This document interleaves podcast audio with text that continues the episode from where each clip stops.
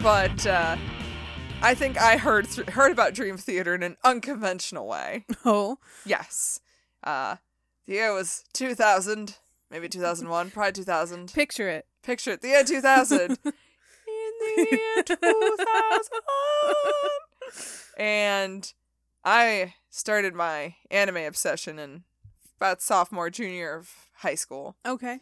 and Dragon Ball Z was Ooh. the rage. I think it still is the rage with the weebs. Is it? I'm pretty sure. I, I, I'm pretty sure I the don't kids know. are into it still. I never got into the, Dragon, Balls. The Z. That's fine. So Dragon Ball Z. the Dragon Ball Z. Here's the thing. They didn't like in America to use the Japanese soundtrack. They didn't like to do it a lot. They still don't like to do it with Dragon Ball Z though. Mhm. It's it's really weird. And for the movies that were coming out, there was this special one, The History of Trunks, that if you know the character Trunks, who is Vegeta and Bulma's son, he comes back from the future to warn everybody about the androids, but they don't really go into his story in the show. They made a movie about it Okay. called The History of Trunks. And half of that soundtrack is just Dream Theater songs.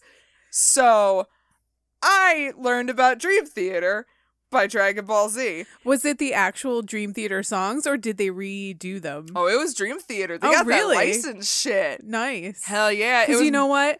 Dream Theater is made up of a bunch of nerds. Oh. So I bet they were fucking thrilled. they were chuffed as puffs to be like, oh, you want us in the Dragon Ball Z movie? Yeah, we want to be in the Dragon Ball Z Okay. movie. It was mostly the album, was it Metamorphosis 2 or something? Metropolis. Part Two. Metropolis too. I, it starts with M. I have questions about that, but I'm sure we'll get into it. Yes, we will. But yeah, so Dragon Ball Z. Uh, thank you for teaching me about Dream Theater and having me put like a good chunk of their songs on my Winamp back in high school when I would Uh, mess around on my computer, on my parents' computer, and download To have- songs on LimeWire. to have a Dream Theater skin on your Winamp, oh yeah, you were winning your Winamp. Oh, if yeah. you had that. I had Dream Theater. I had some Dragon Ball Z, some Sweet Sailor Moon skins. Oh, I was I was really whipping the llama's ass. Welcome to Rock Candy.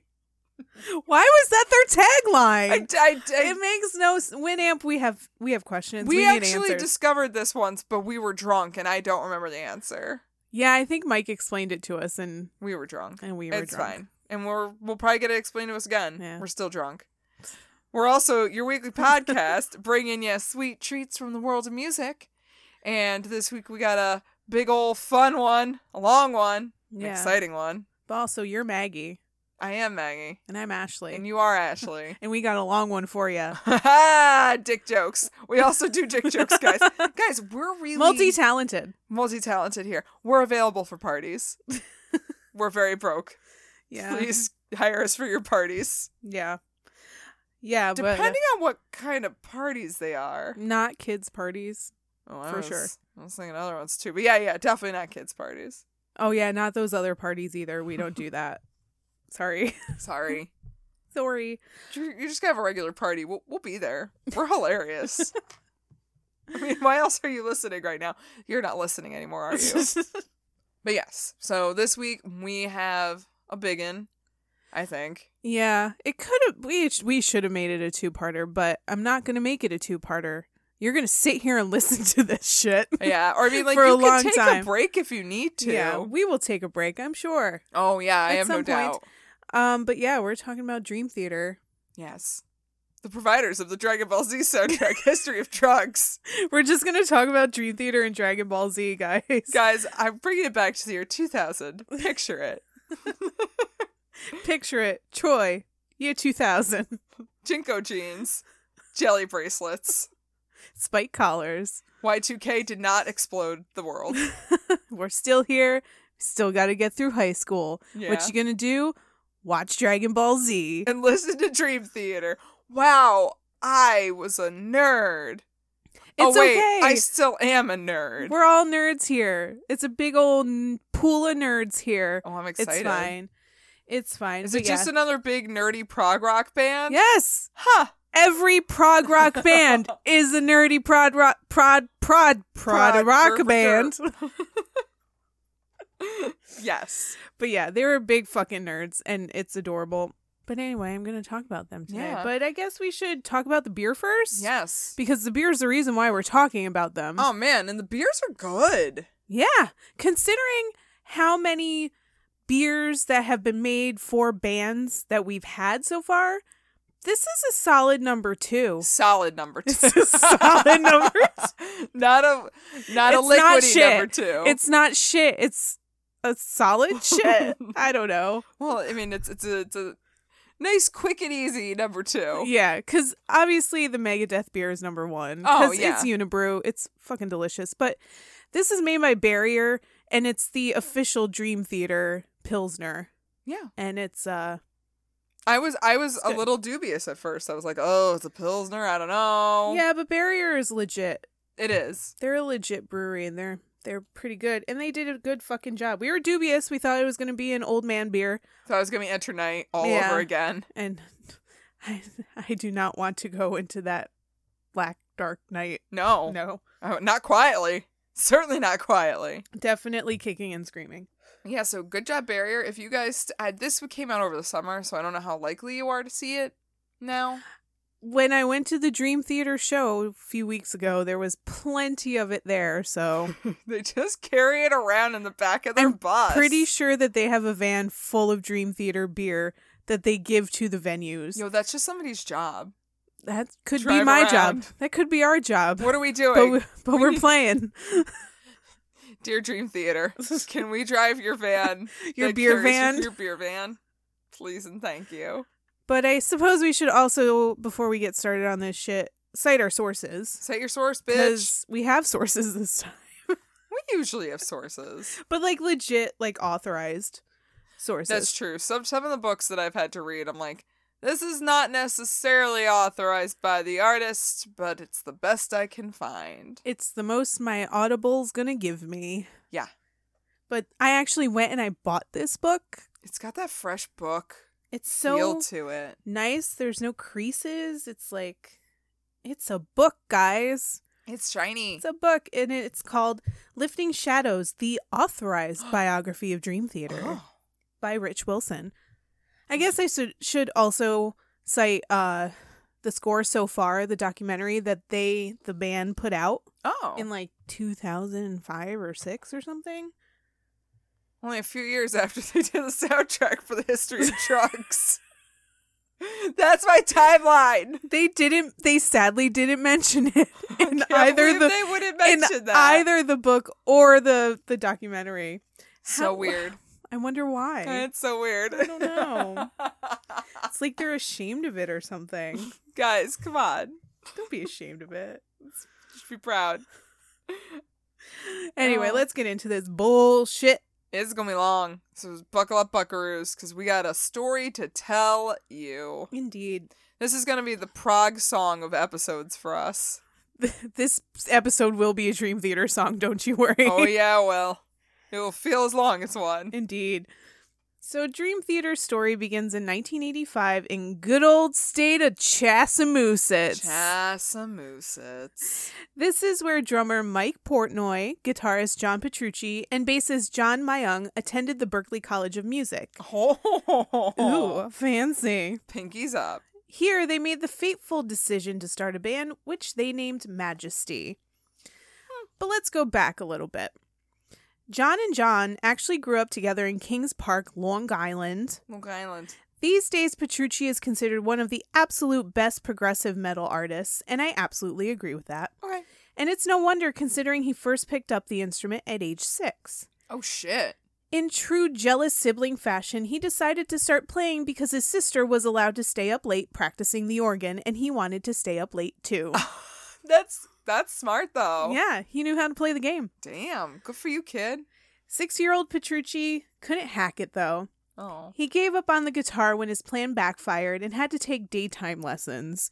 Aw. Eventually, he went back to it, diving headfirst into hard rock and metal, especially Rush and other progressive rock bands. Fuck. Yes. You're going to find out that these guys are the biggest Rush nerds you have ever met in your, Oh. or ever even heard of in your life because you haven't met them. You don't say. Yeah. Oh, yeah.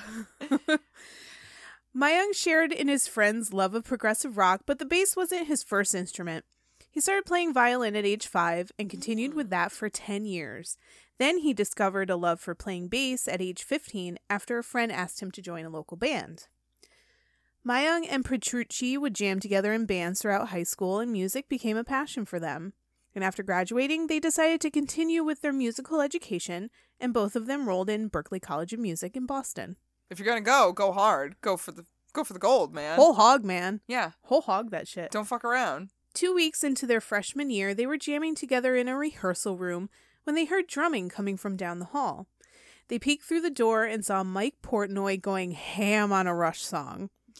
They didn't introduce themselves right away. They introduced themselves to Portnoy later, later in the cafeteria.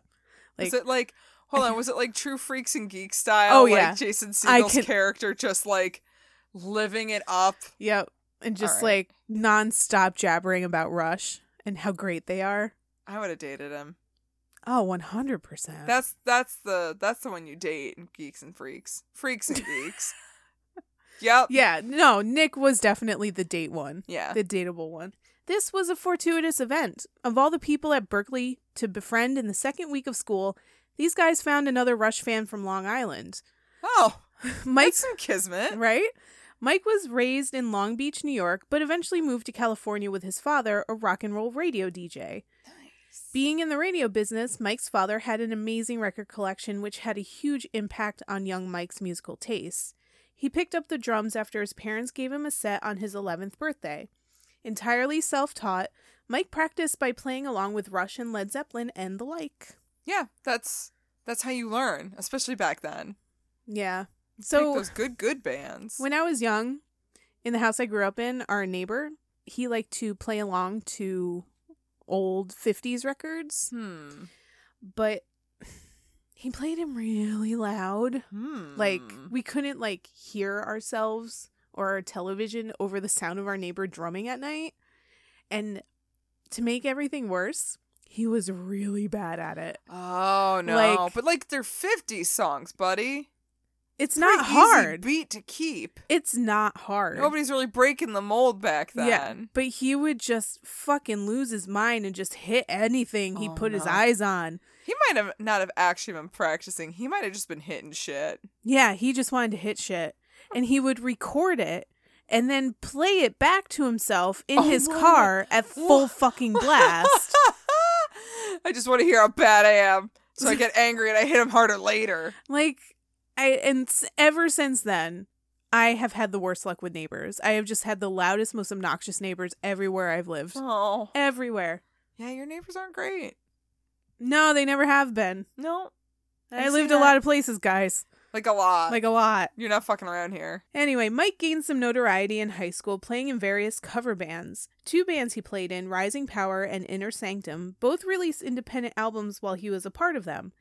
High school wasn't a cakewalk for Mike, though, and in 1984, his mother died tragically in a plane crash off the coast of Atlantic City. Oh my goodness, that's awful. Yeah. It was a year later that Mike found himself attending Berklee College of Music on a scholarship, making friends with two weirdo Rush fans in the school's cafeteria. Oh, They immediately went to work putting a band together, utilizing Berkeley's resources to the fullest, practicing in their rehearsal rooms from 6 p.m. to midnight 5 days a week, leaving them weekend o- weekends open for some hard partying. to to rush songs, right? To Rush. Yeah. All right, I want to go to these parties. We got a boombox, we got Rush, and we got a got a 30 rack of Coors Light. Let's Go boys. All right, I'm ready for this fucking party. And they just sit in their dorm room and drink. Oh, but I'd Aw. still be here for it. I'd, I'd still hang with them. They made a grab bong. They have they had like a really sweet grab bong situation going. I don't know what that is. It's like this real makeshift bong that you can make when you're in college and you can't get your hands on a real bong.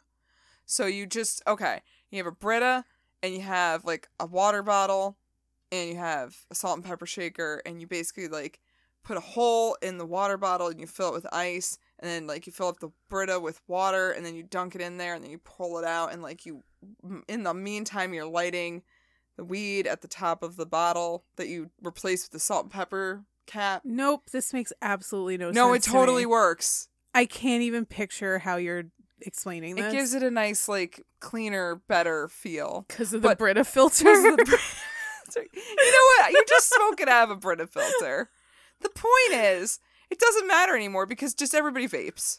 Yeah, you just yeah. It doesn't matter. It doesn't matter. Anyway, they weren't really playing the music other kids at the college were there for. Here they are playing rock and metal like Iron Maiden and Metallica while the kid next door is just trying to learn the French horn. Oh, nerd! Nerd! But they didn't give a shit and they were really good at what they were playing. And it became apparent that Mike was the creative brains, Petrucci was the heart, and Myung was the silent driving force. However, all of them had exceptional music talent and amazing hair. Oh, that. I showed you them Hair. pictures. That hair. Oh my god, I want to run my hands through those hairs. There was so much hair in that so band. much hair. and it wasn't just like it wasn't just straight like Oh, regular no. hair. Back in the 80s, they all had that like split down the middle, super feathered, Oh my thick god. black hair. It was perfectly feathered too. yeah. I'm like, did they do that themselves? I don't Someone did that know. for them. Can you imagine them all just cutting each other's hair in their dorm room? That's so fucking That's- cute. I don't think that's what they were doing, but I'm gonna imagine that is what they were doing. I'm going with that narrative. I like That's it. fine. And boys with that much talent and that much hair needed a pretty epic name for their band. The first name they came up with was Majesty, which of which of course was inspired by Rush. In fact, they were camping out in line to buy Rush tickets when they Oh came my up with the God. name. Nerds. While listening to Rush's song Bastille Day, one of them mentioned that the song was so majestic and they thought Majesty Oh would fit my perfectly God. as a band name. Stop. It's like, uh, guys, I think moving pictures would be a great band name. or Power Windows, yeah. To round out their lineup, they recruited Petrucci's old friend from back home, Kevin Moore, on keyboards, but had a harder time finding the right vocalist. They auditioned people at their college, but no one really fit right, so they went with another of Petrucci's high school friends, Chris Collins, to fill the spot. huh, so none of them were the vocalist. No. They were just practicing the instrument solely. Yes. Huh. They had, like, the vocals in mind. Right. But 'Cause- like usually 'cause these people guys- are chomping at the bit to be the vocalist. Yeah, no, they would write the melodies. They they wrote the lyrics. Even when they got their permanent um vocalist, he didn't really write all that much. They wrote it. Wow. It was mostly uh Portnoy and Petrucci that were writing most of it. All right. Good job, boys. But just jamming at Berkeley wasn't going to cut it for these guys. They didn't want to just play heavy metal covers. They wanted to write their own 10-minute long songs with complicated time signatures and epic solos and all that shit. I Just mean, like Rush. You know, that makes Who sense. doesn't? Yes. I would like to go do that now. But they couldn't dedicate themselves to writing music and doing college coursework and working part time all at the same time. So Petrucci, Myung, and Mike decided to drop out of Berkeley, much to the annoyance of their parents. Oh, yeah. And Kevin abandoned his studies at SUNY Fredonia to join the band full time. Whose parents were like, it's a SUNY school. Fine. Whatever. You weren't getting a real education anyway. Dig on. He SUNY was the one making schools. the bongs. Oh, yeah, he was. they realized pretty quickly that things weren't working out with Chris Collins, who left the band after only a couple of gigs. While searching for a new vocalist, they wrote their pants off, making most of the music that would end up on their debut album. Eventually, they hired Charlie Dominici, who seemed to have stepped into a pool that was a bit too deep for him. oh, At 35, he was a veteran rocker, but he wasn't used to singing this kind of music. wait, he was thirty-five. They were all still in college. They were like 19, 20. so there's a significant age 15, difference. 16 years Wow, It's like us right now joining a band with a 19 year old. nope. Yeah, no. I can't even hang out with a twenty-three-year-old. So, yeah, Hard pass. hard pass. Yeah. Wait, it's just there's just some washed-up singer dude. He's like, these kids are gonna make me feel young, man. Kinda. Like that was the impression that I got Did he live in a camper? down by the river. I'm just wondering. You might not have that information. I'm just wondering. I don't know. I know he did have a girlfriend. So there's that. Yeah, but a lot of people have girlfriends that arguably shouldn't. That, that doesn't give you any clout here. That doesn't make it any better. No. Anyway. So he was more used to slower classic rock and pop ballads. He wasn't a bad singer, but the band wanted a Bruce Dickinson, but what they got was a lackluster Geddy Lee. Oh. Yeah.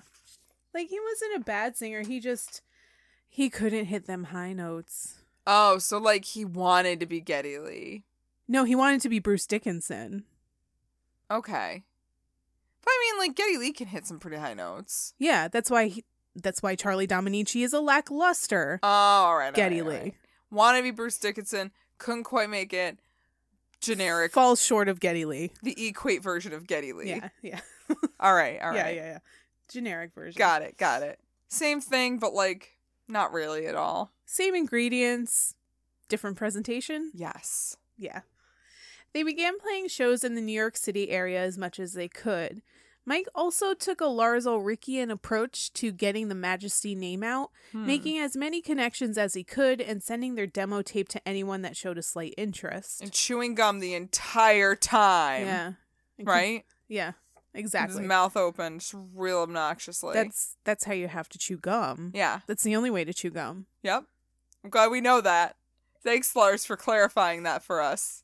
If we learned anything from Lars, it's how to chew gum obnoxiously. That tactic worked because in 1988, a rep from Mechanic Records heard their demo and crashed a rehearsal, signing them to a record deal on the spot. Shit. Shortly after signing, the band was forced to change their name when a Las Vegas band, also named Majesty, threatened legal action. And where are you now, Majesty? I don't know. Where are you now? Not not hanging with Dream Theater, that's for Not sure. doing the soundtrack for the Dragon Ball Z movies, are you? Now I want to look. You're that lost. up now. They went through a bunch of silly names before finally settling on Dream Theater. It was suggested by Mike's father, who also suggested some other really ridiculous names like asparagus piss and my favorite, rancid nipple. What the- It's- no, I'm here for asparagus piss. Is it because your urine smells really weird after you eat asparagus? I guess. Your dad is so weird. what? Mike, you got to do something about your dad. Can you tell your dad to stop coming to our rehearsals, man? I'm if I get one more fucking suggestion for like eggplant ball sack, I'm just gonna lose it. I'm just gonna lose it. Your dad's just too much. Oh, he was on that emoji game before He was. anybody else He was. was rancid nipple. oh my god. But anyway, Woof. he he actually came up with the name that stuck. I'm And- sorry. He went from asparagus piss to rancid nipple to what about Dream Theater? what about Dream Theater? What the fuck? Where? Who? What kind of non sequitur ass brain chemistry does he have? I don't know. He's Mike Portnoy's father. I can only imagine what went on in that brain. I don't want to know. I don't e- either. but anyway, Mike's dad lifted the name from a movie theater in Monterey, California, and it stuck. Okay. With the backing of Mechanic Records, the band went into the studio to record their first album, When Dream and Day Unite, in 1989. The album debuted with little fanfare, but this was the first time we see the famous Majesty symbol on their uh, album cover, which is the band's logo that was created right before their name change. Oh. So they created it when they were still Majesty, but then they kept it? Huh. Because there's the M in it. Yeah. Well, the emblem, or it is based on Alright. an emblem used by Mary, Queen of Scots, Oh. and it is three Greek letters, phi, mu, and lambda, put together as one. I don't know what, I don't know why, but yeah, that's what it is.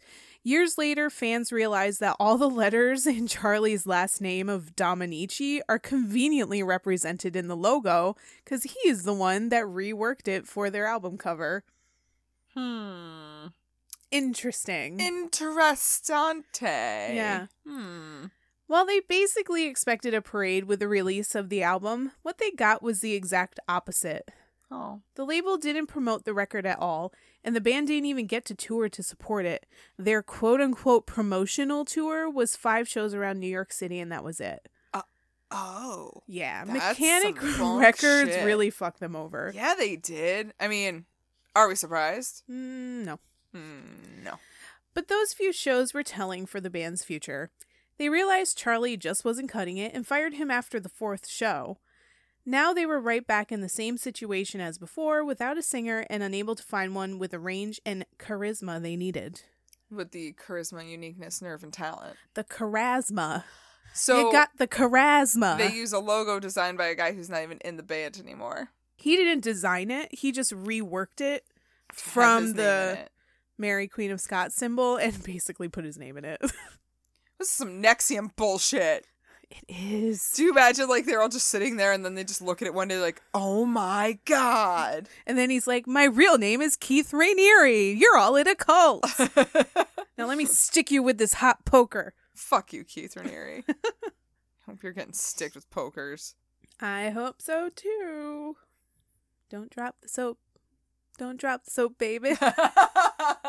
But Uh, this was a pretty tumultuous and trying time for them. They were having zero success finding a vocalist, and at the same time, they were fighting to get out of their contract with Mechanic, which they eventually had to buy themselves out of. like you do. Like you do.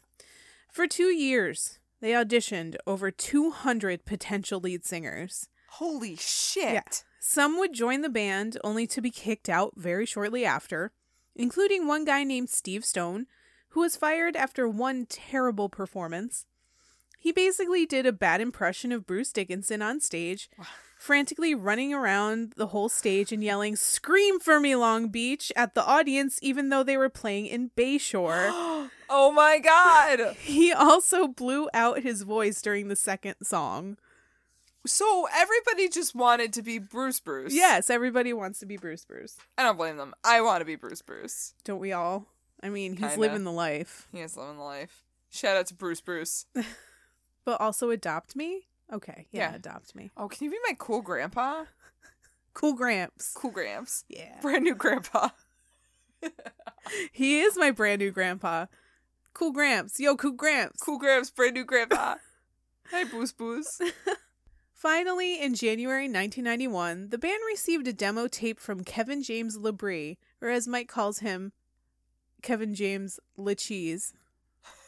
it's like how I call him Shia the Beef. Yeah. Shia the Beef and James The LaCheese Huh. should get together. and Oh, oh my god, they'd make a delicious they dinner would- party. Oh, it Oh, would be so good. man. Anyway, Kevin James Labrie, a musician from Penetanguishene, Ontario, Canada. I think that's how you say it. Hey, I don't know. Canadian friends, let us know how to say that. It's P E N E T A N G U I S H E N E. Penetanguishene, I think. I don't know. oh my god, this is not a good medium to express my face right now. but Yeah. what? Yeah. But anyway, at the time he was fronting the glam metal band Winter Rose, and if that sound if that name sounds familiar, that's probably because Kevin James Labrie replaced Sebastian Bach, Oh. who left Winter Rose to join Madam X and then Skid Row. Wow. Yeah, Look at that. look at that. Wait. Sebastian Bach's Canadian? Uh, maybe I don't know. I know he was in Winter Rose, but I don't. I, I did not go that deep into Sebastian Bach's Wikipedia page while I was doing research. I bet he is Canadian. Maybe he's a super nice guy, so I wouldn't doubt it. Yeah, that checks. Hair metal guy that's super nice. He's Canadian. Yeah, he's Canadian. Canadian. These guys were blown away by his vocals and sent him material to learn, and shortly after flew him to New York for an audition. There was a cute anecdote in the book about him trying to listen to the song the band sent to him.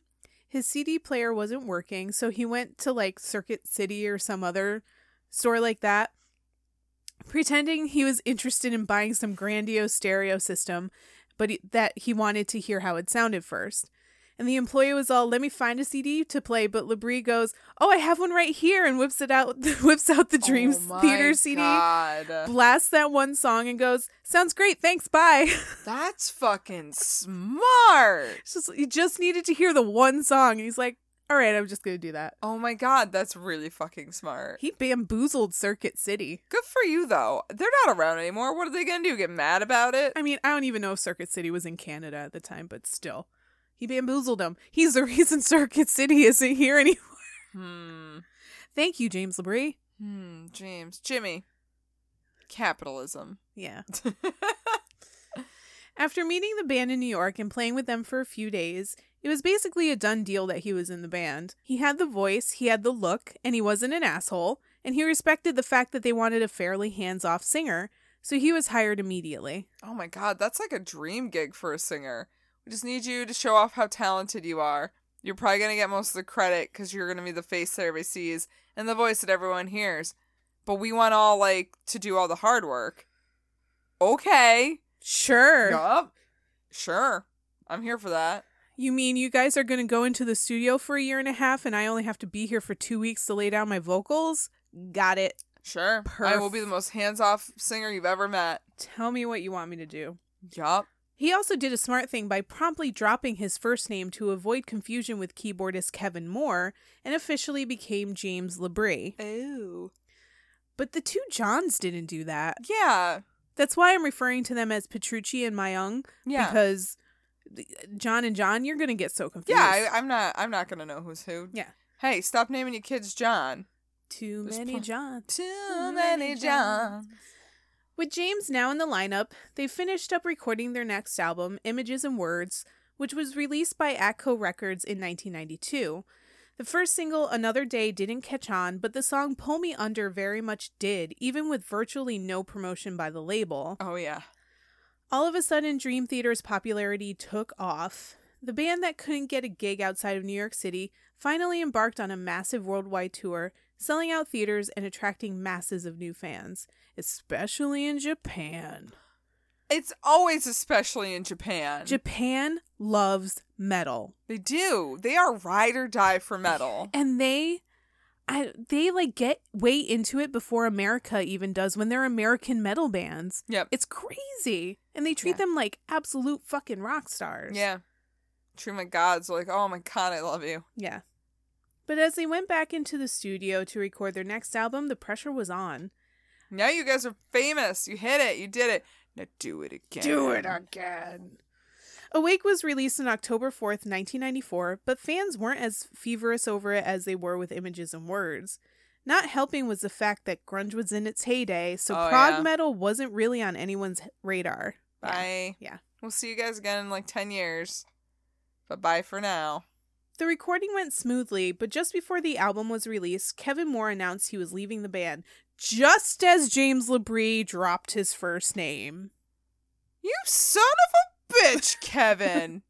Make a guy change his fucking name, and then you just. He knew Deuce. he was leaving too. He did know he was That leaving. son Yeah. of a bitch. He had been unhappy for a long time. Well, you didn't have to let a guy change his fucking name for your sake. As the token shy guy of the group, Kevin just wasn't into all this fame hullabaloo. He'd been gradually fading into the background as the band got bigger, so he decided to gracefully bow out before the train got rolling again. That's fair. I mean, don't fucking hang on till you burn out and then like lose your shit and I don't know, get addicted to heroin or something. Or seek other means of gratification and yeah. just like, get into a lot of trouble and yeah, bring the band down too. He Don't do could that have shit. he could have gone full rock star, But but, he, he didn't. didn't. just- and that's respectable. But like don't force a dude to change his name. That left the band in a compromising position and they scrambled to find a new keyboardist. They originally hired Jordan Rudess based on the fact that he was Keyboardist Magazine's best new artist, Oh. Ooh. but he declined in order to tour with the Dixie Dregs. Oh. Instead, the band hired Derek Sherinian, a veteran touring keyboardist that had gigs with Kiss and Alice Cooper on his resume. In fact, Oh. he makes a very quick appearance in Wayne's World as part of Alice Cooper's entourage. Oh, really? Yeah, Oh. it's really cute. Millie Walker. it's Algonquin for the Good Land. the good land. Interestingly, Derek was also an alumnus of Berklee College of Music, Oh. though he was a year ahead of Mike and Petrucci and therefore never really knew them. And Gene Simmons once described Derek as the love child of Paul Stanley and Cher, and he had a flair for the flamboyant, at least more so than his bandmates. I'm curious if he means that. Was he really their love child? I don't think so. Yeah, because I think I think Cher can do better. And I think he was too old by then. I don't Paul know. Stanley? No, Derek Sherinian. Oh, I was like, I think she's older. but also maybe Paul Stanley. Also Cher. Yeah. either no. way, none of this Yeah. works. Either way, it's not true. It was just some dumb remark Gene Simmons made. Wait, what? Gene Simmons made a dumb remark. No. I that's no, no, that never What? happens. No. Everything he says is true and nice and polite and politically correct. yeah, no, Everything. he wouldn't make something up. Never. No, Fuck Gene Simmons. anyway, Derek was fond of pranks and being silly, and sometimes he got the other members of Dream Theater in on it. ooh, Derek, Mike, and Petrucci would sometimes swap instruments and pretend they were in a band called Nightmare Cinema. Or, I get it. yeah, you get it? I get it. You got it? Dream Theater? I get it. Nightmare Nightmare Cinema. cinema. You get it? I am fucking nerds. Hey, let's have Hey, let's, let's, have be- like Bizarro I Band. And was we'll just call gonna say that. ourselves Nightmare Cinema. Nobody will You're know what's going fucking- on, man. nerds. Or they would come out as Nikki Lemons and the Migraine Brothers, dressed in yellow feather boas with lava lamps around his keyboards and What? shit. I don't That know. actually sounds kind of fun though. And they would do like dumb covers and shit. All right, you know what? That sounds kind of delightful. It is. I would I would pay to see that. I would, or I would just want to be a fly on the wall for that bullshit. Yeah. Yeah. Despite the jolly fun times, their first tour with Derek in early 1995 proved to be a trying one. Right before embarking, James got food poisoning and blew out his vocal cords from dry heaving so hard. Oh no. Yeah, don't eat the pork in Cuba, kids. You get the food poisoning. Oh no. It then took him 46 hours to get to their gig in Tokyo. Then a 7.2 earthquake struck Japan while they were there. Oh gosh. All right, that's a bit much. They pushed through the bullshit, and their dedicated fans started an online petition to get East West Records, formerly Atco, to let Dream Theater record their song A Change of Seasons. Hmm. This song was originally written in 1989 for Images and Words, but was left off the album because of its astonishing 17 minute runtime. But it was, What? yeah, but it was a live favorite and the fans wanted it recorded. I'm sorry. It's a live favorite Yes, they would play it live and people fucking loved it. for 17 minutes. yeah, it's really good. Okay. Just give it a chance. Okay. I'm sorry. I rescind. Giving it a chance. Anyway, the petition worked and the band recorded a new 23 minute version that oh my god, are you shitting me? that became the Change of Seasons EP. There were more than just that one song on there, though. Although Jesus that one song could be Christ. the E EP all in itself. Yeah, this is this is okay. We're talking about Dream Theater. Have you heard of them? Have you heard of this? I, I- 23 minutes is so many minutes. So many minutes of your life dedicated to one song. It has acts. It's good. It's good though. Anyway, let's take a commercial break so that you can like figure this out. I can in your digest brain. this. Yeah. Oh, sorry, we're going to take a 23 minute commercial break so I can listen to the song. We'll be right back.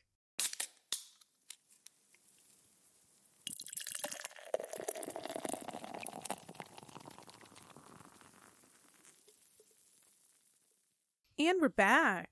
Welcome back. Mm, let's continue this story, shall we? Nerds. this fucking Liz, Nerd this nerd saga. Show, this nerdy shit show. saga of nerds. Anyway, 23 minutes. 23 minutes of nerd. 5,023 minutes. 23 minutes. Is That's it's from Rent. It's that Seasons of Love song, but just rewrite it to all be about Dream Theater songs. Yeah. that? No, I don't want to do that. 5,000, 2,500, 600 minutes. Oh, they're just talking about Dream Theater songs. oh, cool. got it. That's what Rent's about. It's not about AIDS. It's Yeah. about Dream Theater songs. And how unbearably long they are. Yeah. Yeah, that's that's what rent's about, guys. It's not a social commentary about AIDS. That doesn't hold up today, by the way. Yeah, it doesn't at all. But yet, but yet, it's still being performed. I guess. Here we are. You know what? Rent really dates itself. Ooh, yeah. re- Unfortunately. Really dates itself. I mean, you know, the guys are still playing, like, half the cast is still playing themselves on Broadway. It's fine. Oh boy. Oh, boy. They really date themselves. Yep. All right. All right. Talk about stuck in the 90s. Do you guys remember the 90s? Yeah. Yeah. Yeah. Picture it. The year 2000. All right. Anyway. PT Cruisers. Oh, no. Flashbacks. diddle-doo, diddle-doo, diddle-doo. Second Wayne's World reference of the podcast. I'm here Yes. for it. They continued writing for their next album, Falling Into Infinity, but this was a really weird time for the band. The success of Pull Me Under and the relatively disappointing Awake caused the label to put added pressure on them for a successful follow up. Personnel changes at East West threw a wrench into things. East West wasn't as cool with Dream Theater's progressive metal sound as Atco was. So East West sent in Kevin Shirley and Desmond Child to polish their sound and make them more mainstream and accessible. All right, guys, we're really going to need you to cut these song- songs down. Can we compromise at six minutes? Just six minutes. No.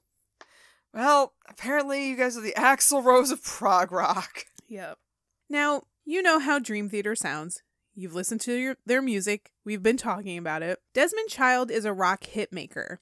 His writing credits include Bon Jovi's Living on a Prayer, Oh. You Give Love a Bad Name, and Bad Medicine. Holy shit. So, like, nope, still don't like any of them. Yeah.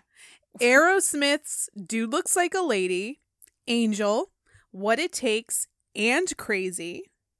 I Was Made for Loving You by Kiss, and Live in La Vida Loca by Ricky Martin. Oh, good for you, boy. Va- Yeah. Varying it up a little bit. But also, not exactly what Dream Theater is. None of those are what Dream Theater None of is. them were. I with- Mm, don't. Nope. No.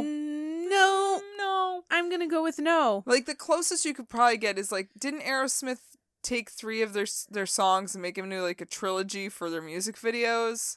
Wasn't yeah, one of them was Crazy and one of crazy. them- Yeah, Uh, crazy, crying, and something else, and all of them. That was when Liv Tyler was being sexy, and you're like, but that's your daughter. She was only in the crazy video. Alicia Oh. Silverstone was the one that was in all three. Yes, that's it. And the okay. triptych of dumb that was those fucking videos. But the point I was trying to make is that's kind of like a concept, right? And like Prague really likes their concepts. Ooh, you're trying. Uh, I think You I should get stretching. an award for this. you you use a fucking I've got some You're yoga s- mastery you're up in this. stretch son of a bitch. Armstrong over there, trying real hard to connect these things. Oh, oh wait! Oh, the goo just came out of my limbs. Oh, no! Oh, no, no, you'll never stretch no. again. Oh, You can never put two completely unrelated topics together ever, ever again. this is what happens when you do that: is you just stretch Armstrong it, and all the goo comes out of the limbs. you know you've gone too far when the goo comes out. Oh, I stretched too far. No. Ugh. anyway, Yes. they brought this guy in to write for Dream Theater, which makes no fucking sense to me. No. I'm not I I guess if you really want them to have that hit, right? Right. And this guy has shown time and time again to make that hit, he they probably imagine, well, he'll come in and work with them and he'll make that hit. Yeah. And then the goo went everywhere. But then the goo starts showing, No. and the band went along with it because they just wanted to make an album, and they tried just about anything the label suggested. Oh. Petrucci, for his part, was excited about working with people outside of his musical wheelhouse. Okay. The rest of the band, not so much, and it caused a bit of a rift within the band. They wrote 140 minutes of material for Falling Into Infinity, but the label refused to let them release it on a double album you don't say. because double albums usually are not a good idea, No. especially when you're fairly new to a large audience. Well, and especially in the 90s. yeah. Yeah, don't do that. Yeah. They pared the music down to a single CD of radio friendly songs. To add insult to their injury, the album was a disappointment and none of the songs became the huge hit everyone wanted. So they kind of just made a record they didn't like and didn't want to make, and they didn't even reap any benefits from it. Oh. Mike Portnoy was so upset by the entire experience that he told the band he wanted to quit. He like, was. no, it's fine. Your dad came up with this name. You can't leave. You can't abandon the formerly rancid nipple dream theater. Formerly rancid asparagus piss. He was angry with Petrucci for being so swayed by Kevin Shirley and Desmond Child, and communication breakdowns were rampant. Not helping things was the fact that Mike was a raging alcoholic at the time. oh yeah, no, that's not. it's that doesn't no, help mm, anything. No, It's not helping you. It's not helping me. no, It's not helping anyone. no. His hard partying was something he used to keep under control, delegating it to after show hours only. But as the pressure came down on the band that its five o'clock somewhere hour got earlier and earlier, it also turned him into a real big dick that was triggered real easily. Oh, Tensions came to a head in Finland in June 1998 over a fucking McDonald's hamburger. I'm not even kidding. oh, I'm here for this. They just played a festival gig. The entire band was dead tired and they had a three hour drive to their hotel, but Mike was drunk and wanted a burger. That's fair. But they blew past McDonald's in a beeline for the hotel. no. Mike lost his shit on everyone, screaming about how he pays their wages so they need to do what he says. and at that moment, Mike decided to quit. And- I'm not gonna give want up a my hamburger. I'm gonna quit. Money Let it Go, I'm quit. No, I need to be here. I pay your wages. You buy me a burger. I'll buy my own burger, but let's stop there. oh my Give me a ride. I'm gonna go to McDonald's. I'm gonna get some Mickey D's. Oh my I feel like he's gonna somehow hear this and like come beat me up. But god. I mean, sorry, I actually really like, you, P- Mike Portnoy. but I It's also fine. feel like you have to you have to be able to look at you at your worst time and be like, that was me at my worst. I yes. fucked up a little bit. Oh, and he fucking knows it. yeah, I'm sure he could hear this and be like, all right, you can you can have a little fun at the fact that I was a bit unkempt at the moment. He was a bit Oh, I much. was a little unhinged A about my bit. Mickey D's. I mean, I'm I'm loving just it. really passionate about my Mickey D's. I don't want the Hamburglar having it all for himself. And that's understandable. Just really wanted a Big Mac. It's fair. Anyway, his decision didn't last long. He stayed in the band, realizing the blame for falling into infinity was eventually put squarely on the label. Yeah, that's fair. I mean, they really put him in a fucking corner for that. Yeah, they really fucked him over. They had no All of 'em. choice. And honestly, good on them for being kind of good sports about it and saying, like, all right, this isn't really what we want to do, but we're going to do it. We're going Right. to try to be We're enthusiastic. gonna try it because this is what the label wants us to do, and you Yeah. know we do want another hit. That was really great, but Right. And Yeah. I'm sure they had their loyal fan base at that point, and maybe it wasn't exactly what the label wanted, but oh, it wasn't what the fans wanted either. They were mad. no, no, no, no. I they mean, were mad. before this album came out, they probably had a loyal enough fan base Oh, yeah, where yeah, they yeah. could just keep afloat. yeah, yeah, yeah. They didn't have to do s- like re- reduce themselves to these tactics. Right. Yeah. But because of this, Mike put his foot down with East West and told them to stay the fuck out of the band's recording process. Go, go for you, Mike. And the label acquiesced, and from then on, gave the band the creative freedom they wanted. Also gave them all the Big Macs they wanted. All you get, all the Big Macs. You better believe McDonald's is in that rider. Yeah. Oh yeah. Oh yeah, all them hamburgers. those are my hamburgers. You give 'em to me. 1999 saw even more lineup changes after the band decided things weren't working out with Derek Sherinian. oh shit.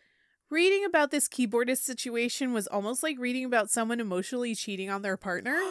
Oh no. Ooh. Ooh. Ooh. I'm So- here for it. The band was with Derek, but then they got close with this other keyboardist and realized they were in love with him, but they What? didn't want to hurt Derek's feelings, but they Okay. kind of had a boner for this other keyboardist for a while. Okay, but And like it then was they should really just awkward. Be honest with Derek. They should just be honest, and they Like- were.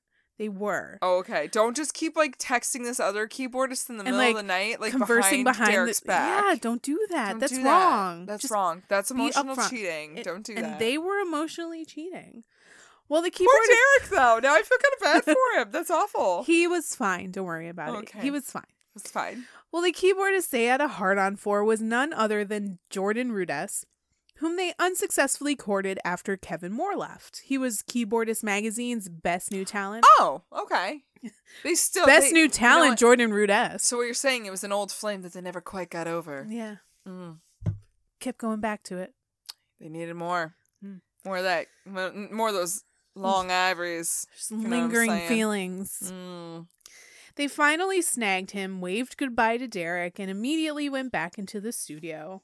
Here's here's a cheeseburger for your troubles, Derek. Metropolis Part 2 Scenes from a Memory was released on October 22nd, 1999, to massive critical and fan acclaim. I have a question. Where's part one? Hold on to that thought. I'm gonna. I've been holding on to it all day. You've been holding it all day? All day. You should get that checked out. That's not good. You're just gonna start having asparagus pee after that. this is how you get asparagus piss. I mean, without eating asparagus. Yeah. This album is often referred to as Dream Theater's masterpiece and an archetypal example of the progressive metal genre. It was also Dream Theater's first conceptual album. And Mm. I say it that way because that's the way James Labrie kept saying it at the show I went to a few weeks ago, and it s- makes it sound dirty. It does. We we made sure we got conceptual from the songs before we wrote them. Yeah, you need you need conceptual. It's it's like it's like he's saying it's Consent. consensual, and Yeah. it's like I have to have consent to in order to listen to this album, and it's fucking weird. Yeah. No, that's fair. I do remember you telling me this story, and it still makes me laugh. Yeah, it's gross. Conceptual. Conceptual. Now you may be asking yourself, part two. Where's, Where's part, part one? But no, where is part one? I've been holding on to this all day. Well, it's part two is actually a sequel to the song Metropolis Part One The Miracle and the Sleeper, which was on Images and Words. Okay. So, So part- I'm gonna be honest too. This is the only album I actually really know because this came out when I was into Dream Theater. Because this is the Dragon Ball Z album. Yeah. But I, I was into this one. This and Pull Me Under. Just Yeah. the song Pull Me Under. But part one was on the same album that Pull Me Under was on. Oh. No, I just liked Pull Me Under. I didn't like the actual album. You're basically anybody else that has ever heard of Dream Theater then. who, So who are we talking about? who's this? who is Nightmare Cinema? I don't know who that is. Conceptual? I don't know her. okay, so yeah. Part one was on Images and Words, and Petrucci originally added part one to the song as a joke since they never intended on making a sequel, but here we are. I guess we better make that sequel we thought about. The overall storyline on this album goes like this. Okay, I'm really It's- curious because it's I have my juicy. theories. It's juicy. Oh no, okay, so it is probably what my theory is. A guy named Nicholas is doing past life regression therapy. He learns that in a past life, he was a woman named Victoria that lived during the 1920s and was murdered under mysterious circumstances. She was in a relationship with a guy named Julian, but Julian's hard drinking, drugging, and gambling drove her into the arms of his brother Edward. I thought there was some brother love there, some brother wife swap in there because it's Is that what not- Dragon Ball Z's about? yes. Oh. No. Oh. One of the songs, fuck, home. Uh huh. I think it's home because that's like twelve minutes, right? Uh-huh. Yeah, that's definitely about like I'ma steal my brother's girl. Yeah, yeah, yeah. That's that was that was just like it's about stealing your brother's girl. That's what this whole album's about, right? Basically, yeah. So wait, it's So- through your through her eyes, like about seeing her memories and shit. Pretty much, yes. Oh, because that didn't really make 'Cause- sense to me. Yeah, like because he's doing the past life regression, so he's seeing all of this through Victoria's eyes. Oh, Yeah. that's all right. Now I want to go Yeah. back and listen to it. But anyway, that's actually. not the end of the story. Oh, I know it's not. so Nicholas assumes that Victoria and Edward were murdered by Julian in a jealous rage that's fair. after discovering the affair. But it turns out that Edward killed Victoria after she tried reconciling with Julian. The therapist then She's just emotionally cheating at this point. they're all emotionally cheating. Dream Theater's all about the emotional cheating. Yeah. The therapist then wakes Nicholas from his hypnosis, but he's not really awake. The therapist is actually the reincarnated Edward, and he kills Nicholas, who is actually Victoria. Wait, and, what? and the cycle is again completed. God damn it! That would piss me off. It pisses me off. Like what? Yeah, yeah, yeah. But It's it's a bit convoluted, but for all intents and purposes, it works, and the fans ate it up. oh yeah, no. I mean, and the, actually, the music's pretty solid on this album. It's fucking amazing. This is a really solid album, yes. even if the songs are 13 fucking minutes long. But like It's they only just home. Home is the but, only one like, that's like really long. they just wanted they just had so much they just had so much of a load to blow on you that they had to like make it that you long. know, it's like when you hold it for like two weeks, man, and like you get that shot. Yeah, it you was take like it. the whole album is just like tantric sex and then they finally get to blow their load in the 13 minute long song. You know, quite frankly, yeah, that is exactly what this is. Yeah, this is all So just Sting's fucked fault. up. Fuck you, Sting. But yeah, this album blew the doors open for Dream Theater and solidified them as the definitive progressive metal band. And then Funimation was like, they got a hold of this album. They're like, you know, this would go really well in the history of Trunk soundtrack. this song about regressive memories therapy. I mean, it makes sense. This is a really this w- this album was just asking for somebody to do some kind of animation with it. Oh, this had yeah, but like, I wish they made like a cool story animation thing with this story, not put it in the history. of Somebody Trunks should have movie. just made Is there a, is there a Dream Theater comic book that I don't know about? I don't think so. Cuz somebody should have made this into a fucking comic book. This would make a fantastic graphic novel. Yes. Neil Gaiman should write it. Yes. And actually, the cover of this album looks very much Like, like a Neil Gaiman. like in uh, the cover a of a mirror Neil Gaiman. mask. Yes, exactly, Mm, yep, exactly. Yep. Yep. What's his name? Dan McKean did the artwork for that, I think. Don't remember. But the point is, But yeah, yeah, it's very reminiscent of Yeah, yeah. his work. I feel you. They embarked on a massive world tour in support of Metropolis that spanned over the course of an entire year. The last performance was a four hour show in New York City, complete with a gospel choir and performers acting out the story on stage. All right, hold up. That's cool as hell. yeah. Like I would 100% go see that even if it's 4 fucking hours. You get an intermission. All right. All right, I can stretch my legs. Yeah. I am literally that old where I do have to stretch my legs. hmm I mean, Guys, I welcomed it when we saw them. that's true. You you I even very got an much would. intermission for them. Yeah, I got for up their and I two stretched. hour show. I did a few toe touches and Yep. stretched a little bit. That was nice. You don't want a blood clot. At our age, I mean, honestly, it was released as a DVD, but it was recalled shortly after its release, with the cover art as the culprit. huh? The artwork depicted the band's early logo, modeled after the burning heart of Christ, like Yeah. the Sacred Heart with the flames on it. That's their first album, right? yes, Does that? Yeah. but the heart. Well, images and words had it on there. Yeah, yeah. But the heart in this case was turned into an apple, and the New York City skyline was in the background, the two towers directly over the flames of the heart. Oh no! And in an unfortunate twist of events, the DVD was released on September 11th, Stop. 2001. Stop! What? So that had to Oh. be changed real quick. Oh no! Like, how fucked up is that? Oh, and like, cause you know that they didn't. It they just, didn't know. Like, huh? oh, yeah. oh no! Oh god! Oh, my everything's cringing. Oh, Yeah, so they recalled that real quick. oh! I bet they did though. Mm-hmm. Oof! Oof a doof. Yikes on bikes! Uh-huh. The band's next album, Six Degrees of Inner Turbulence, was another concept album. I like the name of it. No, I know, but Calm it's just like down. after after the uh the the snafu with the 9-11 it's like six degrees of turbulence like Yeah. are you talking about when they released their live dvd and they 'Cause- shouldn't have Yeah. It was also a double album. However, it was comprised of only six songs. The fucking crazy eyes you give me every time I mention the length of their songs is great. Yeah. Double album, six songs. fuck what the actual fuck Oh, but wait. The entire second album is one 42 minute long song broken up into eight sections. Are you going to flip a table? you're just bach at this point or mozart like what are you fucking doing Being I mean- fucking awesome musicians is what they're doing. like yes okay They're telling you a story with their music, Maggie. i know i just mm. no it's good you're right I It is mean- good Technically, it's separated into eight acts, eight different songs that are just all flow together.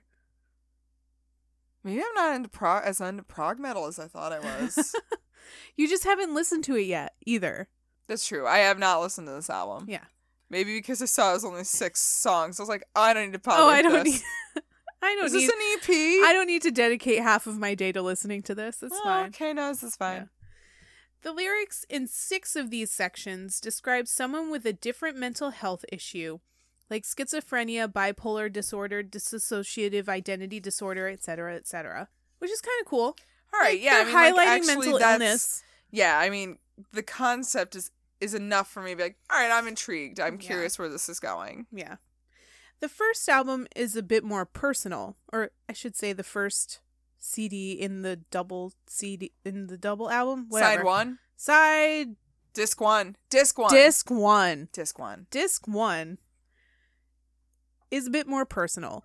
The first track, The Glass Prison, would be the first song written by Mike Portnoy in what would become known as the 12 Step Suite, a collection of five Oh. songs, one each featured on five consecutive albums.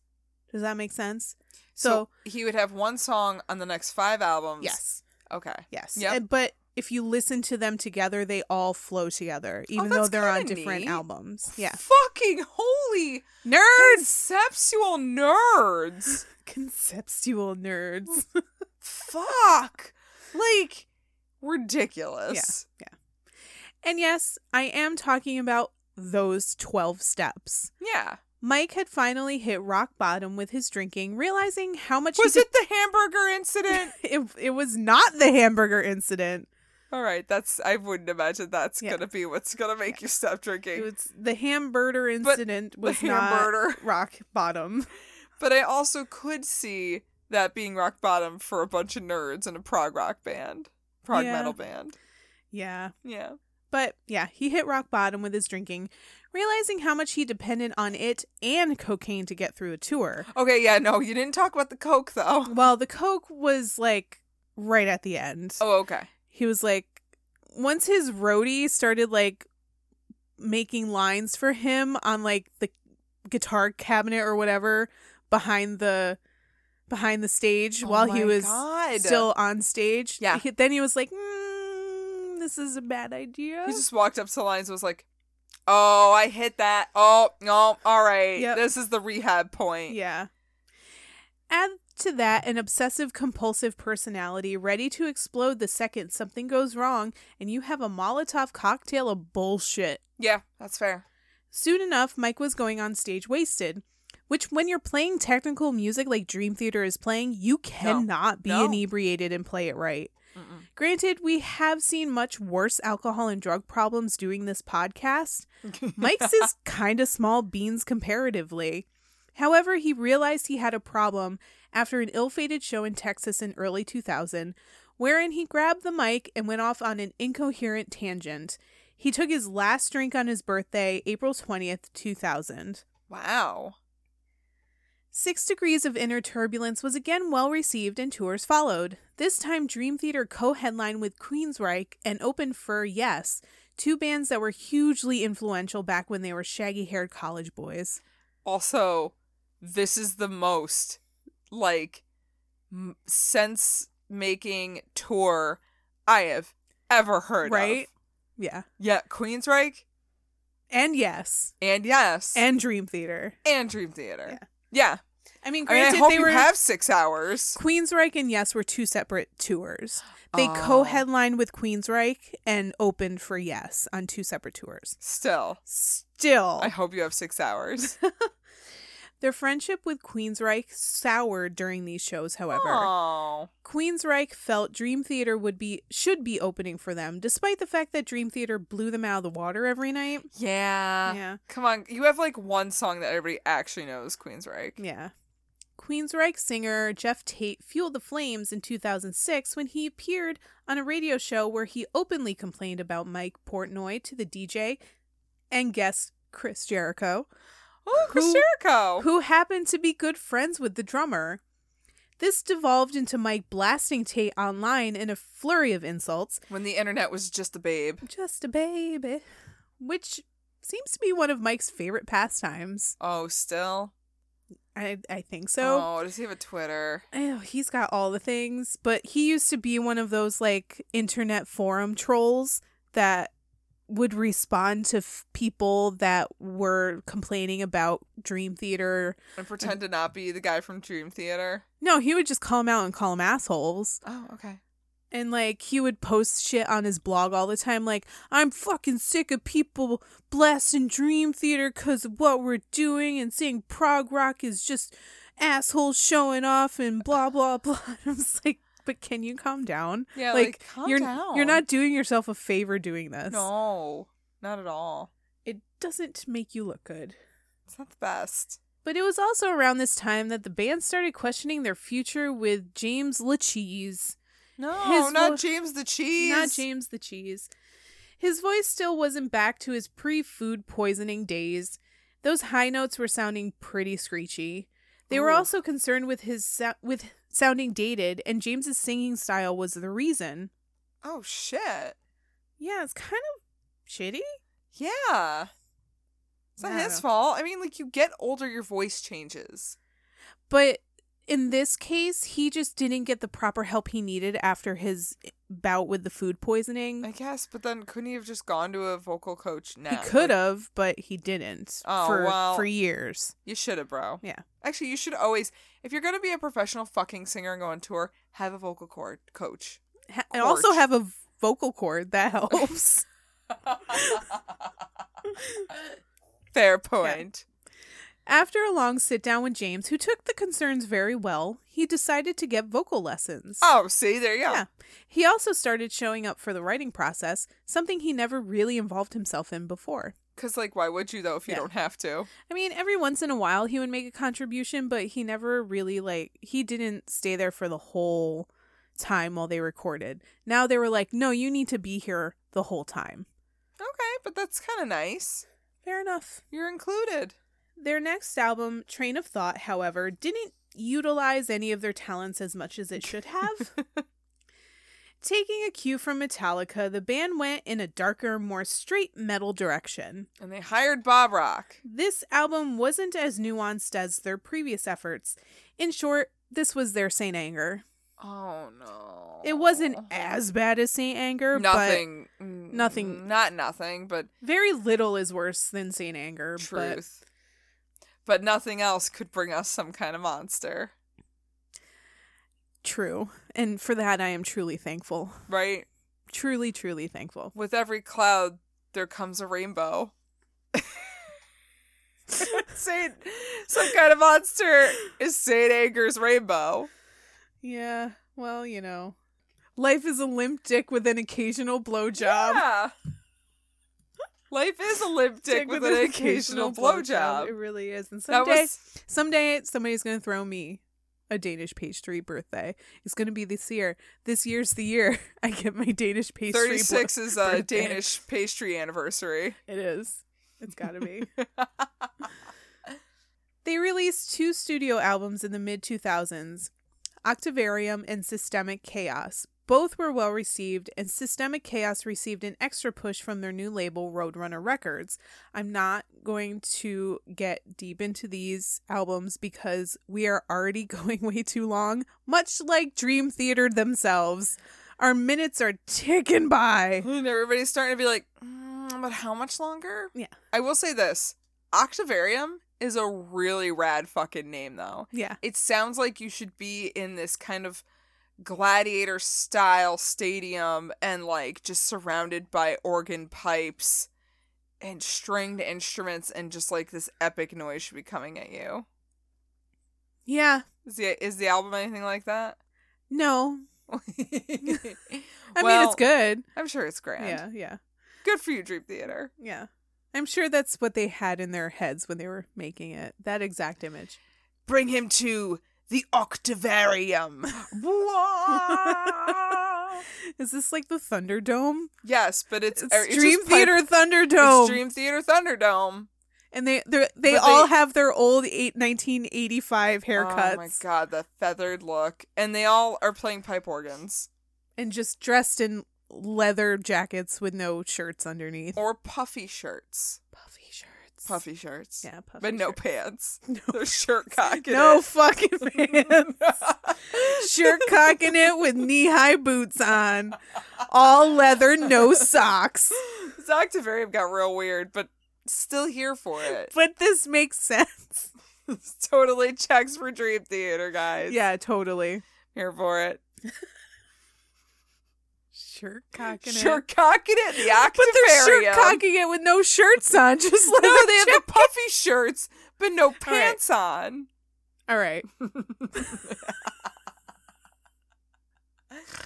but one of them has to have forgotten their puffy shirt. All right, And one of they're them just- is just in the jacket. Yeah, yeah, yeah. It's probably um, it's probably John. Which one? Exactly. It's Petrucci. Petrucci is the one that did it. When the boys went back into the studio in October 2008 to record their follow up, they didn't have much of a plan in place like they did before. There was no preconceived storyline or solid direction to go in, and they took a more organic approach to songwriting, and in James's case, he went back to complete to a completely hands-off approach. All right. I mean, like, And they you were know, like, "All right, that's fine." sometimes you just gotta go back to what worked before and say, well, we've been doing this and this is great, but we don't have another idea, so Right. let's just like rewind the tapes a bit. This new approach to writing worked, and in 2009, Black Clouds and Silver Linings was released to all around acclaim. It went straight to the top of the Billboard Internet and Rock Albums charts, and they also went out on a hugely successful tour in support of Iron Maiden. Hell, they did it. They did it. You nailed it. They fucking did it. Yeah. This is all they've ever wanted. Yeah. They've always just wanted Boos Boos. And they got him. They got Boos Boos.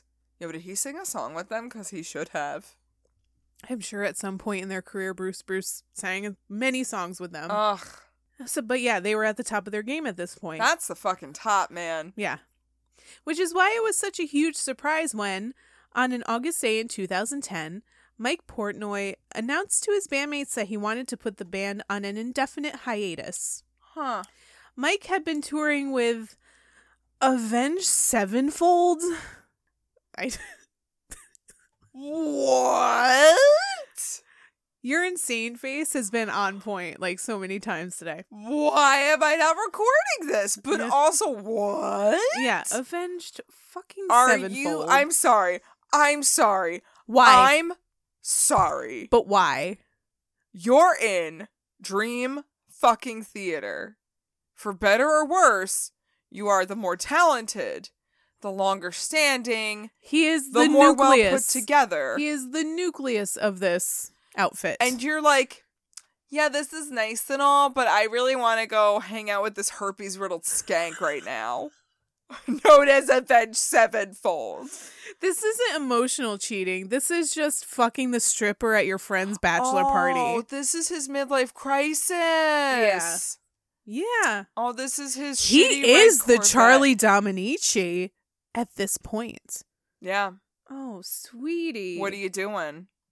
I mean, they must have can't. befriended Avenged Sevenfold at some point, but I, they asked him to fill in as their drummer because their drummer died while producing their newest album at the time. And that is sad and unfortunate. That is sad I and, don't- unfortunate, but also know. it's still Avenged Sevenfold.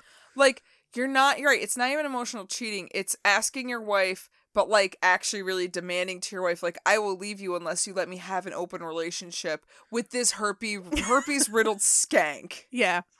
Yeah. And like the wife is like, but we already have three kids. One's in college. Like, I have a very shitty basic job because I've had to like put my life on hold a bunch of times to have kids and to get your shit together. and then he's just like Well, it's but either nah, I'm just I'm either gonna, gonna fuck leave this. you." I'm just gonna fuck this herpes ridden skank. yeah. And like you're basically like, I guess this is my life now. I is guess- basically what this situation is. Yeah, and you're basically like, okay, I guess I'll wait for you then. Have fun. So Dream Theater is the poor wife yeah, of this situation. yeah, Cool. yeah. Cool. Cool. Right. But like, avenge sevenfold. What? I'm, guys, don't even try. No. Don't even no, try. Don't even come for us on this. Because you know I you're want. wrong. To, I want to hear no defenses for fucking avenge sevenfold. it will be immediately And- deleted. I hope that this is the last time we speak about Avenged Sevenfold on this podcast. If we have to talk about them again, It's I not don't going to know. be a good day. We're gonna have to have a, like a real hard drink after that. Ooh. Oof, real We're gonna stiff one. we're gonna go to the hard shit after that. Touring with Avenged Sevenfold seemed to have given Mike a new perspective. Ugh. Sorry, you said Avenged Sevenfold again. I had to laugh. No, it's kind of funny. Tensions were high within his own band and had been deteriorating for a while, and burnout from Dream Theater's demanding writing and recording touring schedule made Mike realize that an extended break was needed in order for him to have renewed enthusiasm. Yeah, you know what? Hanging out with Avenged Sevenfold would be a break, wouldn't it? Because they're fucking pedantic. And they wear too many belts. Like, why do you wear that many belts? More like Avenged Seven belt, am I right? but I mean, fuck, man. All right, sorry. Keep going. Yeah. Mike made no indication that he was unhappy in Dream Theater, so this all seemed so weird to them. They also didn't like that Mike didn't know exactly when Dream Theater would reconvene. It could be three, five, ten years for all they knew. That's some bullshit. They basically felt betrayed by Mike Portnoy. Oh yeah, Here, I bet. Here they were at the top of their careers, and this guy wants to take a break. A break which could potentially undo everything they tirelessly spent the last 25 years building. Yep. But I also kind of understand where Mike was coming from.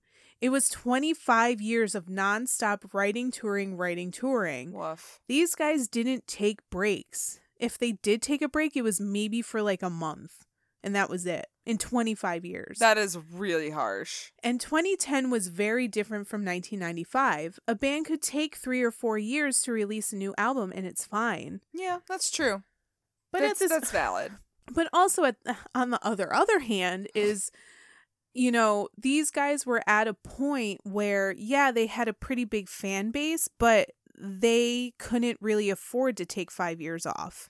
If they took five years off, they weren't making money for five years. Yeah, and I don't think they're big enough to be able to just support Right. themselves on five years off. They were at a point where they were they they were making money and they were doing well, but only because they were constantly writing or touring. Mm. But Mike left Dream Theater officially on October in October 2010. He continued playing with Avenged Sevenfold through 2010, but they never invited him to become a full-time member. What?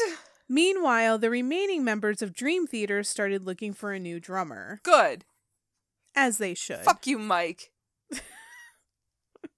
I mean, that's kind of what a lot of his fans said too, but, But, like- also Yes. Okay. Here's the thing. If he wanted to come out and be like, guys, can we just take a year off, and like, or even two years off, and like talk to everybody about it. And it's like, guys, I'm kind of really over this. I really want to go hang Yeah. out with Avenged Sevenfold. it was like he went to them and and wasn't even like, okay, let's take exactly 3 years off and then we will reconvene, we will start writing, we will write another album and do all this stuff, but they were like, well, how long do you think you want to take a break for? And he was just like, I don't know. it's like, well, if you can't like have a definite I don't know. timeline, I just need. I just need my freedom, man. like, go fuck yourself. I just like I just really want to go hang with my friends. It's just like I like this younger, fresher, hotter, herpes riddled band. Avenge Seven Belts. God. They like they have this really cool like bat and skull like Oh, logo. that's right. It's like really that's they're just right. so like in the now, you know. they're so on t- Ugh. on top of all the the trends and shit. And they- Yeah. Well, you know who doesn't have a beer for them their band? Avenge Sevenfold. they might not have a beer, but they could very well have some kind of cheap Mr. Boston type whiskey, Probably do. probably. Probably. Anyway, Tequila. oh, I bet it's tequila. oh, they're those kind of guys. Yeah, they are. Barf. Oof. I'm I'm gonna blow out a vocal cord dry heaving tonight. Yep. Thanks, Avenge Sevenfold. After auditioning a handful of world class drummers, they offered the job to Mike Mangini, an East Coast guy also with a connection to Berklee College of Music. Though he didn't attend, he was a professor there. oh, interesting. Yeah. He had the talent, the resume, and the attitude to fit right in. And his name was Mike, so they didn't have to like change anything. Seriously, two Mikes, two Johns, two Kevins. Stop it. And they had a Derek in their band, and they had, uh, I believe, a it was either a manager or like their contact at East West Records, also named Derek. All right, you guys really like your twosies. Yeah, All right. Twinsies. Twinsies. Since Mike Mangini joined the band, they have released four more studio albums. Hmm. Fans often lament Mike Portnoy's departure, saying the music just isn't the same. But like, how many albums has Mike Mike released with uh, Avenged Sevenfold? well, none. Hmm. But he's done a bunch of other shit. Hmm. Still He's- judging you. He's doing fine, I guess. Mm, judging him. I don't know. Judging I him. really don't know what he's doing. He has herpes now. just from breathing the same v- like shitty van air that Avenged Sevenfold. they don't have a beer van. No, they don't. Yeah. You chose wrong. If they do, it's filled with like fucking Miller Bud Light, Light, limes. Ugh, burritos Bud and shit. beer, grape burritas. Ugh, Ugh. and like wine slushies. Oh, and that's when I break a vocal cord dry heaving. We've come full circle, ladies and gentlemen. But yeah, I will give them that. The music isn't the same, but there is a bit of something that's missing from their sound these days. But you can't deny that it isn't still good. Right. It's still Dream Theater, and there's no denying that these guys are living fucking legends who helped give pro- progressive metal a legitimacy that is more than well deserved. yeah. I mean, you could probably make the argument that, like, you probably wouldn't have Tool without Dream Theater, right? You would still have Tool without Dream Theater, Interesting. especially because Dream Theater was East Coast, Tool was West Coast. Oh, we getting into them fights now. I think Tool was West Coast anyway. Oh, no. Now I'm real curious. And also, But you know what? Rockers aren't nearly as interesting as rappers. They're not going Yeah. to really beef like And that. Tool started around the same time that Dream Theater did. yeah. Yeah. Oh, wow. I Yeah, always they forget did. How old Tool is? But yeah, I mean, like you're right. Dream Theater, you cannot deny how fucking talented they are and how much hard work and dedication they put into things. Yeah. They don't half-ass anything. And I'm I'm with Portnoy on the fact that he gets really uptight about people making fun of progressive lo- of progressive rock Yeah, because, you know, people are like, "Oh, they just want to get all the notes in there and play all the notes they can so they can show off." No, there is actual technical ability that goes along with it. well, I would also make the argument. So what if they want to show off? Yeah, if- they can do it. If they want it, if they can do that shit, let them show off. like because i feel like there's a difference between showing off and using the techniques and elements that are at your ready and just that dream theater is one of those bands that has the absolutely wide s- skill set to be able to do those types of things and it adds to their music i don't think it takes away and i don't think it makes them look like show offs Yeah, and the kind of music they play demands that kind of perplexity. no it does though So why would you bother playing this kind of music if you're not going to have complicated time signatures and crazy solos and bullshit like and that? what's wrong with it There's nothing wrong I don't with it. really understand why people get really uppity about progressive. Like, uh, progressive. Like, do you not know like what? something with like depth and color and interest in it? It's because progressive rock and progressive metal is nerd rock. yeah, it is. And everybody wants to pick on nerds. stop picking on nerds. But guess what? The nerds are fucking talented and they're awesome and they get their dick wet all the time. like, I'm sorry they're not singing about like you know Marvel comics and Star Wars guys, because that's like the only nerd shit that's okay. Yeah. comic books and Star Wars is fine. Anything else, like, oh you fucking nerds, like. Oh, I'm sorry. Are you a talented musician who could show off a little bit? Nerd! Like, Yeah. really? Just go play football. yeah. I, I don't know what to tell you, but yeah, I mean, let them have their due. I think they've earned it. They've more than Yeah. earned it, especially considering how hard they work. And also Petrucci still has really nice hair and a really awesome beard and James Labrie can Ooh. kick your fucking ass. Seriously. Yo, they are, they are, what are they, 50 something now? in their 50s, early Yeah. 50s. Yeah, like they're, they're rocking it. Like they're, they're not looking bad. I mean, granted. so I get the impression that James Labrie like scrolls through his Facebook and sees those Wish app ads And buys and buys all of the Oh. pants that they advertise on them. Well, that one time they had a shirt cocket, he was kind of scarred. He's like, I'm gonna buy all the pants that look like ten different pairs of pants put together Yes. and wear all of them. yes. Yeah, so that's what he does now. That's fair. But yeah, Petrucci can still get it. You know what? And that's really what matters. That's what matters, man. Moral of the story, he can still get it. Moral of the story is nerds can still get it. yeah. So be a nerd. There you go. Thank you guys so much for listening to our wonderful story of nerd. I mean, nightmare cinema. I mean, dream theater. I mean, rancid nipple. Oh mean- no, asparagus. this is all piss. wrong. This, This is all wrong. Avenge Sevenfold. no, oh my god! But thank and then you. they wake from the night and from the past life regression hypnosis and realize that it's all avenged sevenfold. no, and then they get murdered. Guys, We just thought of the new uh concept storyline. album, storyline for- conceptual album, for conceptual them. album. Hey, You're Dream, welcome, Theater, Dream we have Theater. your new conceptual album. You're welcome. You don't even have to pay us, but like at least like give us some cred. Yeah. We'll take it. Yeah, We'll take it. Man.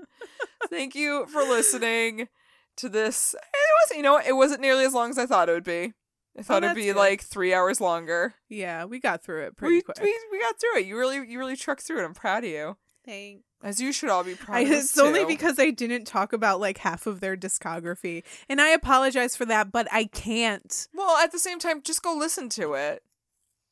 Yeah, you can figure it out. Yeah, I mean they're they're they're pretty I I mean, I don't know. I grant I only listened through one conceptual album, but I I got I think half the gist. I didn't get the regressed memories, but whatever, it's fine. Yeah, Yeah. No, I mean they're interesting and they're a good band. You should totally give them their due. Give them a listen. And yeah, was I keep it's not Metamorphosis, it's Metropolis. Metropolis, Metropolis, Part 2 is definitely totally worth a listen. absolutely. So I would agree with you on that. And yeah, and also keep listening to us, your favorite podcast yeah, every week cuz we're great. And if you don't listen to us, well, what are we going to do then? that's your own fault. That is really. your own fault. Yes, definitely. You guys want to keep following us and listen to all the episodes, you can go ahead and visit us on our website. It is www.rockcandypodcast.com and it's your one-stop shop for our social medias. We got Twitter, Facebook, Instagram. We post stories and pictures and all that jazz, little conversations, whatnots. And uh, yeah, um, email us if you want. If you got any comments or questions or post on episodes. That's something else you can do. And follow our network, the Pantheon Podcast Network. Got tons of fantastic, really, really good shows. And yeah, it's to music, podcast. Do it. Music There's not stuff. enough of us. Like, Also- honestly, not enough podcasts talk about music and the stories behind it, Yeah. which is interesting and weird. so you guys listen to a very unique podcast. yeah, you guys are listening to a lot of unique podcasts when you jump onto Pantheon. And uh, keep supporting us because the more you support them, the more you support us, the more really good, good stories you get. Yeah. You can also support us by becoming a patron.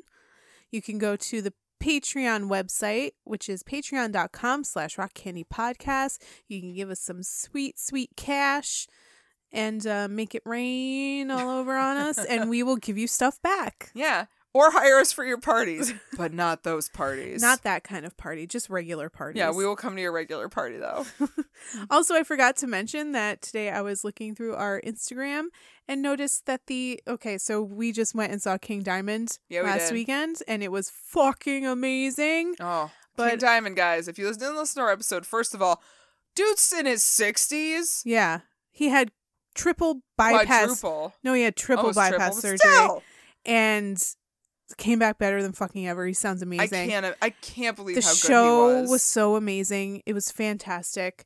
But I was scrolling through our Instagram today and noticed that the girl who plays the grandma liked some of our posts on King Diamond.